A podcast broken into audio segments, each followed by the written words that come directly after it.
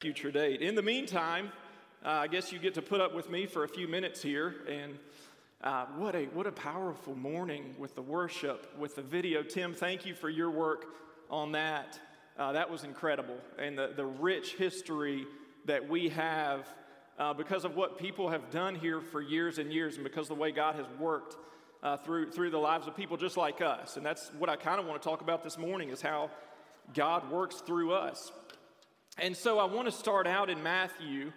And in a minute, we're going to be in Matthew chapter 6. But to get there, we got to start in Matthew chapter 4. And later, we're going to go to the book of Acts chapter 2 at the very end. So if you're a planner and you like to know where we're going to be and what we're going to be doing, that's kind of what we'll do this morning. We're going to start out in Scripture, but I've got some stories that I want to kind of weave through that. And hopefully, it all comes together, right? Hopefully, it'll come together. So.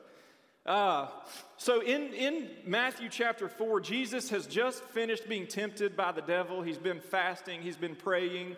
And so he, he comes back from that and he finds out that his cousin John has, has been put in prison. And so it tells us in verse 12 of Matthew 4 when Jesus heard that John had been put in prison, he returned to Galilee. And leaving Nazareth, he went and lived in Capernaum.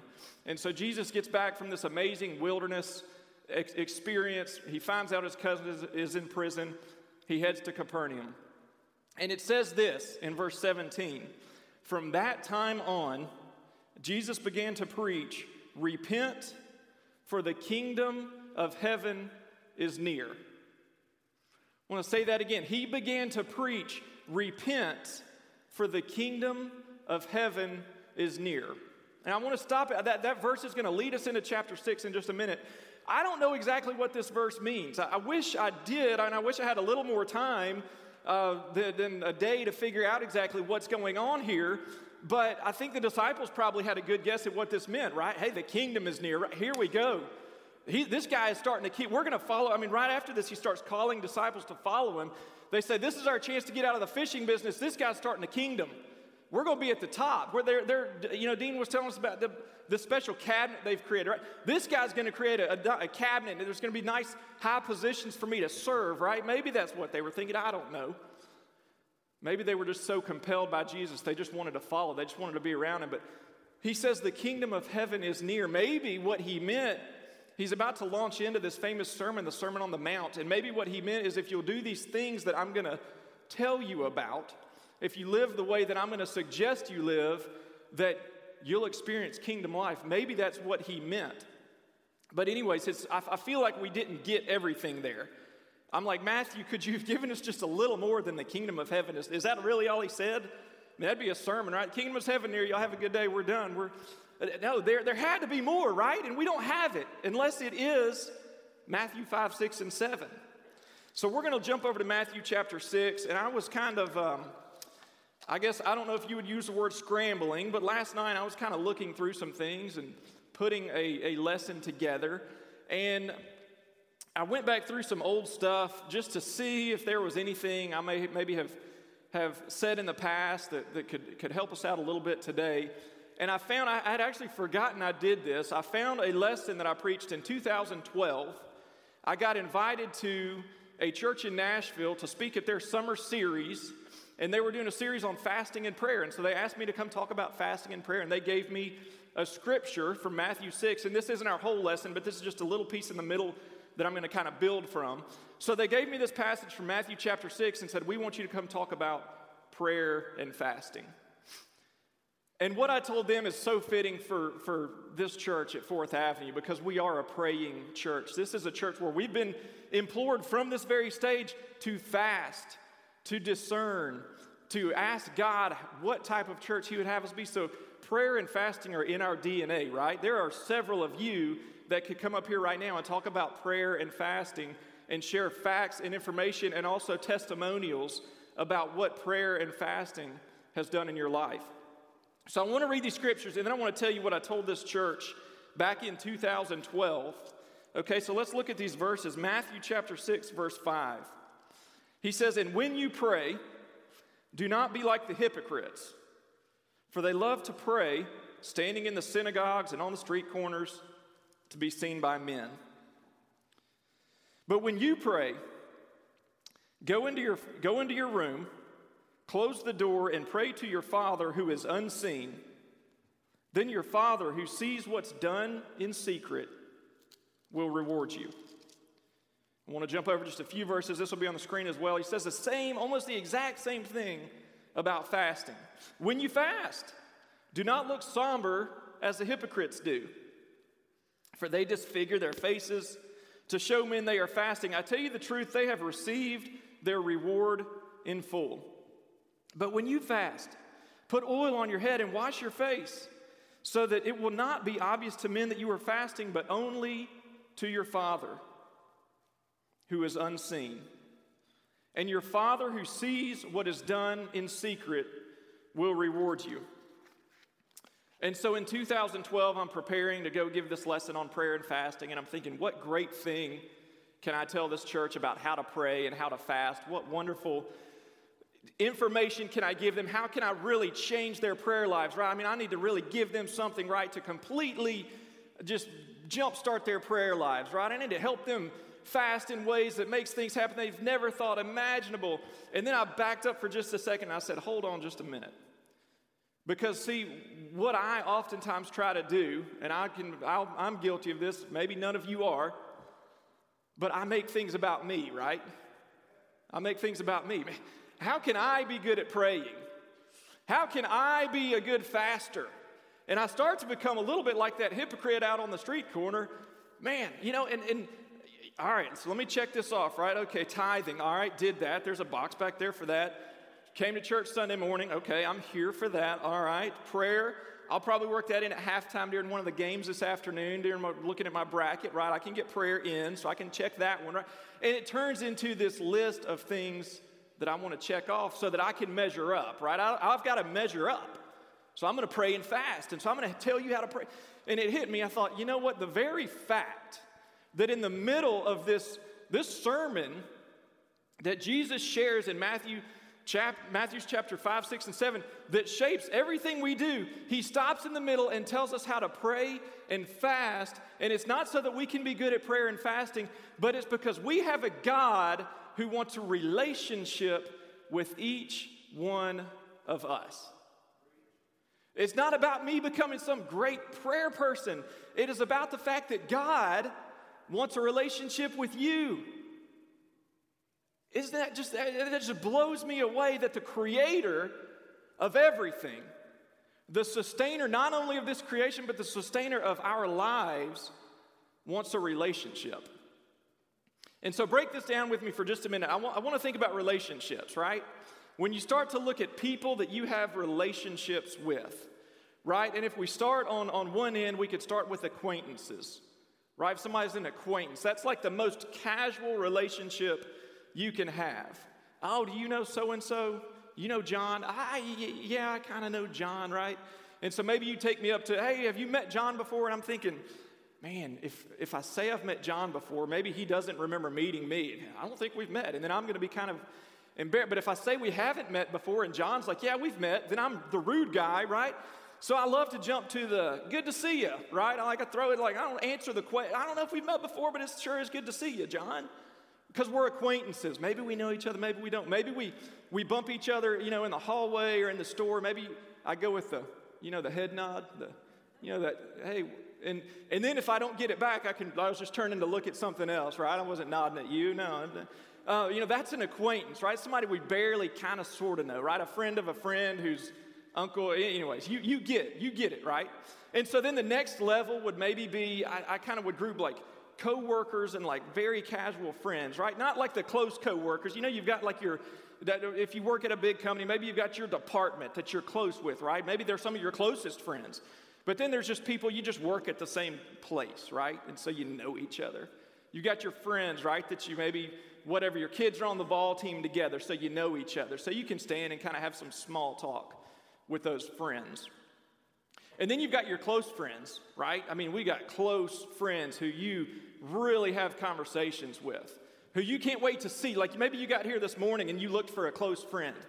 Hope he's here. I hope she's here this morning. I hope, I, man, I've got to make sure I get back there when church ends because I want to say, hey, I want to find out how the, how the trip went. I want to find out about the new puppy they got, right? We got a new puppy uh, a, a, few days, I guess two days ago. The days, you know, she, she's keeping us up a little bit. So we're trained. If you got dog training tips, just come hit me up afterwards. So, um, but you know, you want to find out those things about your close friends. And then you've got your best friends, right? We start to move into family friends. I've got family friends. I love family friends because you don't see them all the time, but I know I've got family friends that, man, I could call right now. I could get my phone out and I could call these family friends and they would, whatever it is, we got you, Will. We got you covered. And so we move in, and we go through these levels of relationship. I could, I'm getting into too much detail here. We, we move through these levels of relationship. We got family, right? I mean, we got family. And hopefully we can share everything. Hopefully we're close. Hopefully we've got a group, whether it's family, maybe for you it's not family. Maybe it's your best friends. Maybe it's a work group, but you've got people you can share with. You can say, hey, here's where I am. Hey, I'm struggling right now. Hey, can you help me out? And so we've got people we can share things with. And what I think is incredible is that God Himself wants that type of relationship with you and me. It's not the head nod kind. It's not the acquaintance. Ah, I think maybe we met, but I've got, I'm, I'm going, I'm going over here. No, God wants that relationship. With, that's what prayer and fasting is about. It's not about me telling you how many hours I spent praying and what I did and how I fasted and how this. No, it's about having a relationship. I remember when I gave this speech, I, I, I forgot about this, but things started, to, my memory started to flood my mind. And when I went to give this talk back in 2012, my son was 15 months old at the time. My son Mac, if you know him, if you see him running around, he'll be 10 on Tuesday. Uh, so I was t- joking last night about how much of an expert parent I'll be on Tuesday because I'll have a kid in the double digits. So just come talk to me if you need advice. I've pretty much got all that figured out. Not a big deal, really. Um, but he was 15 months old at the time, and I remember that 15 month old, and I should have gotten Laurie a picture to put up, but I remember that 15 year old would come running up to me and grab my hand and pull me along to go show me something that he was playing with in the dirt. Or that 15 year old would run up and he'd put his hands out, and that was his way of saying, Pick me up, Daddy. And I would pick him up and hold him.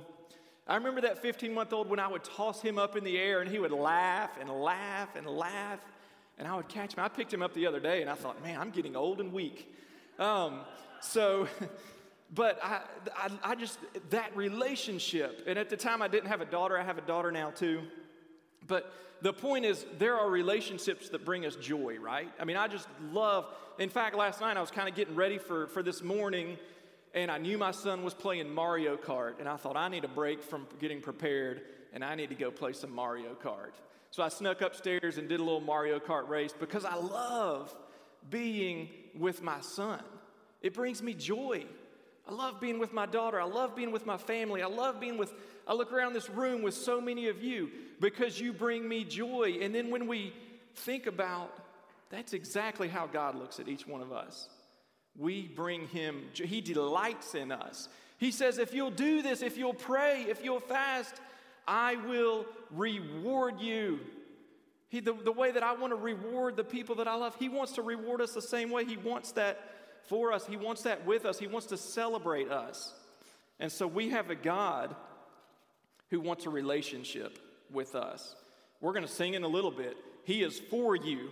He is for you. He is for you. We have a God that is for us. So I want to pivot just a little bit, um, talking about prayer, and I got to thinking about when Lacey and I came to Fourth Avenue, I guess a little over four years ago, and we were at a church where we had acquaintances, but we had family and friends and family friends. I mean, we had all the things, and we felt like God was putting it on our hearts to leave that place, and we didn't know where He wanted us to go. And it was really confusing at times. And I remember praying and just thinking, God, what are you, what are you doing? And I show up now and I go, wow, we've got friends, we've got family, we've got family friends, we've got close friends, we've got best friends. And so God put us right where He wanted us to be. And I remember when we came to Fourth Avenue, and like the story of so many of us, right, we came to visit, we came to check it out, we came to see what was going on here, and we just kept coming back, right? I mean, that's just, that's the story. That's the story if you start talking around to people. Um, so we just kept coming back. So here we are, and we said, we want to get involved. We want to be involved. And so one of the things one of our prayers was, God, give us, give us ways to be involved, and we love being involved with the youth group, so we somehow managed to get involved with the youth group. And really, and I, I looked around this morning, I think I saw some visitors. If you're visiting with us, stick around and talk. No pressure to become members and get involved, but stick around and just talk. And, and it's amazing how you can develop relationships here and get involved and find yourself a part of the family. I mean, you just all of a sudden you're just part of the family. And so we get involved with the youth group, and one of the things, and this is something where, where I feel like God rewarded us. This is not saying, oh, we, we got involved with the youth group. This is saying, man, God blessed us. He blew the, I mean, He just blew the doors off any expectations that I have. One of the things they needed was somebody to host one of the youth group life groups. And so we said, sure, we'll, we'll, we thought about it, we prayed about it, and we said, sure, we'll host a youth group, life group. And so they were then seventh and eighth graders that would start started coming to our house. I'm thinking, man, these seventh and eighth graders are going to tear my house up. They're going to be loud. I've got little kids. Sunday, Sunday afternoon and Sunday night is kind of like when we get ready for the week. We can like maybe just maybe for a minute kick our feet up, and we're going to give that up. And God has blessed us beyond my wildest dreams with that. And those seventh and eighth graders are now 10th and 11th graders. They've gone from being these little kids to being these young adults. And, and now my kids look up to them and can't wait for them to come over. And so it's this incredible relationship that we have. They're, they're family to us. We view these, these students as family, and we've been extremely blessed with them. And I can tell you this about our young people. I'm about to, I'm about to even prove this to you but they are incredibly smart, they're bright, they're funny, they're energetic. Man, are they energetic. I'm, you know, they're going, hey, Will, what game we playing next? And I'm going, I was thinking maybe we were going to bed, but I don't know. Oh, I'm tired.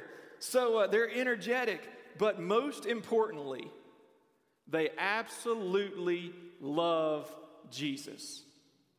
They love Jesus, and it is evident in the way they live, it's evident in the way they talk, it's evident in the community they have with each other.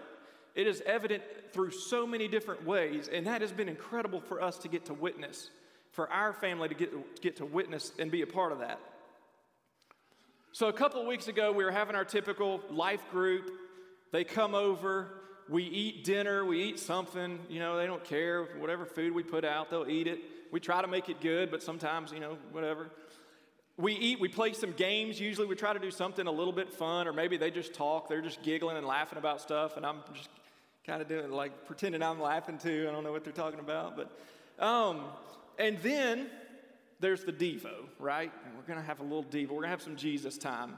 And, and some nights that goes incredibly smooth and well, and it's amazing. And other nights I feel like I totally messed it up, and I don't know that I got anything across, but they, they probably are way ahead of me, and they're thinking, man, we, you know, we're, we're good. So, so, anyways, one night a couple weeks ago, I thought, you know, I'm going to challenge them a little bit. I'm, I'm going to ask some sort of tough questions tonight. I'm going to kind of see, I'm just going to gauge, I need to gauge where we're at on some things. And so I had three questions that I had come up with. And I had a scripture that we're going to we're going to read in a few minutes, this scripture in Acts chapter 2. But I thought I'm going to ask them these three questions. Let's see how they answer.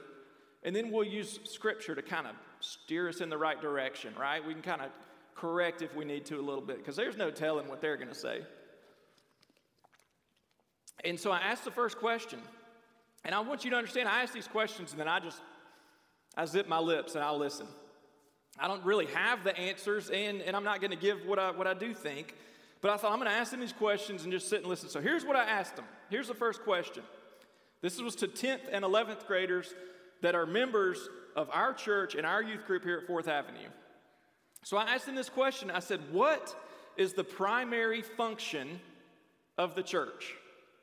I thought about the word role. What is the role or the job of the church? But we landed, we kind of together said, What is the primary function of the church? I thought this is a relevant question with where we are in a time of discernment, right? In a time of what kind of church do we want to be?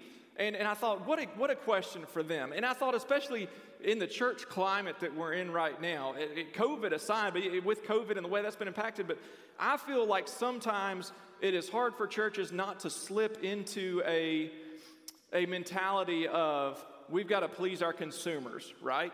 We got to have the bright lights, we got to make it comfortable, it's got to be trendy, all that kind of thing. And, and, and so I know that's a tempting place for churches to go sometimes.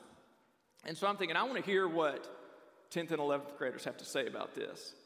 They, well, what are they going to want? What do they think the church is supposed to do? Have a great worship service, maybe? You know, I, I had, my, I had my, my answers that I thought I would get. I thought, all right, let's see what we get. And I want to tell you what they said, okay? I was thinking that, you know, have a great worship service, have a great youth program, maybe have great music, but this is what they said. The primary function of the church is to encourage one another, to push each other to be better, to move each other closer to Jesus.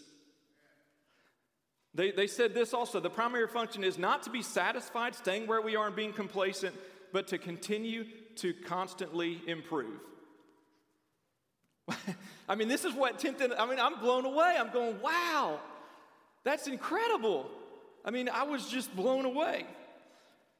To continue to be better, to encourage one another. That's the job of the church. I thought, wow, we get, we forget that, right? We get so busy doing church that we forget what church is. And so I thought, wow, I needed to hear that tonight. And I thought I was asking them the tough question, and, and I'm the one that needed to hear what they had to say about that. So the next question was this, and I want you to think about what your answer is. All right, not looking for the church answer, but look, think about what your answer is. What things, okay, what things are absolutely necessary in order for church to function? Right? What do we have to have in order to have church, right? That's what I was kind of thinking. I mean, my own question. I'm thinking, man, I've got what five, six, ten things I can list right now. I mean, we got to have like a we got to have a budget, right? If we're going to have church, because we got to you know have a building to have church, right? I mean, there's got to be a building. If there's a building, there's utilities. We need a preacher, and if we're going to have a preacher, we need uh, you know somebody to lead worship, and you know, and all of a sudden I've got 20 things we have to have to have church, right? Man, in order to have church, oh my goodness, Gary's thinking, yeah, we got to have all that stuff, right, Gary? And there's the, all the things I forgot because I don't even think of half of it, right? And so we got list pages long of all the things we got to have. Listen to what they said. The main thing this is what we've got to have in order for church to function. The main thing is a sense of community where we can be open and honest with each other. Can I get an amen to that? A sense of community where we can be open and honest with each other. Wow, again, I was going, good night. This is incredible. I, I thought that'll preach right there, and, sure enough, that's preaching. So, uh, so, so the last question was this, okay? I thought still, I thought, okay, I can still get them. Man, they've, they have, they've answered the first two right, but i am going to get them with this last one. I'm going to hook them right here. I'm going to catch them.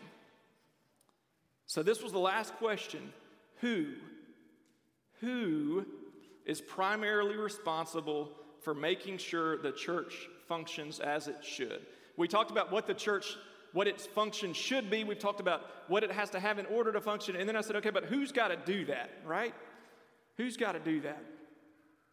Elders, shepherds, staff, pulpit minister, children's worship. What a, you know what they said? You already know. Every single one of us, right? They said it is each one of our responsibility to make sure the church functions like it should. Uh, they didn't put it on somebody else. I thought, man, this is their chance. They can, they can pass it off, right? We can always pass it off to somebody. They said, no, it's up to us. And I would, I, I would challenge you. I mean, that's what we do with this life group is we do church. They come over, we eat together. In fact, we're going to see in a minute in Scripture. That's what church does. They eat together. In fact, Mark, if you want to be bringing your team up, um, but I want to challenge you, and, and what a perfect, what a perfect opportunity tonight as Dean is leading a life group. Is it in here, Dean?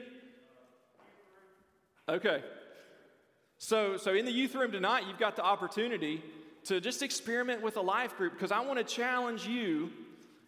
Your group is here at Fourth that you can be honest with, that you can be open with, that you can be best friends with. Maybe you already have it, maybe you haven't found it yet, but that group is here. And I would challenge you to pray. Maybe you need to fast have that relationship with God and say, Where's that group, God? Where are they? Because I want to experience that. I want that blessing. I want that reward. I want that for everyone here at Fourth Avenue. So I'm going to ask you to stand with us. We're going to read a scripture. I'm going to read a scripture for us. Then we're going to sing a song and we'll be dismissed. So we're going to have a scripture, we'll sing together, and then Hope you have a wonderful day. We've got classes and things to stick around if you're visiting with us. Give us a chance to talk to you and, and get to know you a little bit. But I'm going to close us with this scripture from Acts. They devoted themselves to the apostles' teaching and to the fellowship, to the breaking of bread and to prayer. Everyone was filled with awe, and many wonders and miraculous signs were done by the apostles. All the believers were together and had everything in common. Selling their possessions and goods, they gave to anyone as he had need. Every day, they continued to meet together in the temple courts. They broke bread in their homes and ate together with glad and sincere hearts, praising God and enjoying the favor of all the people. And the Lord added to their number daily those who were being saved.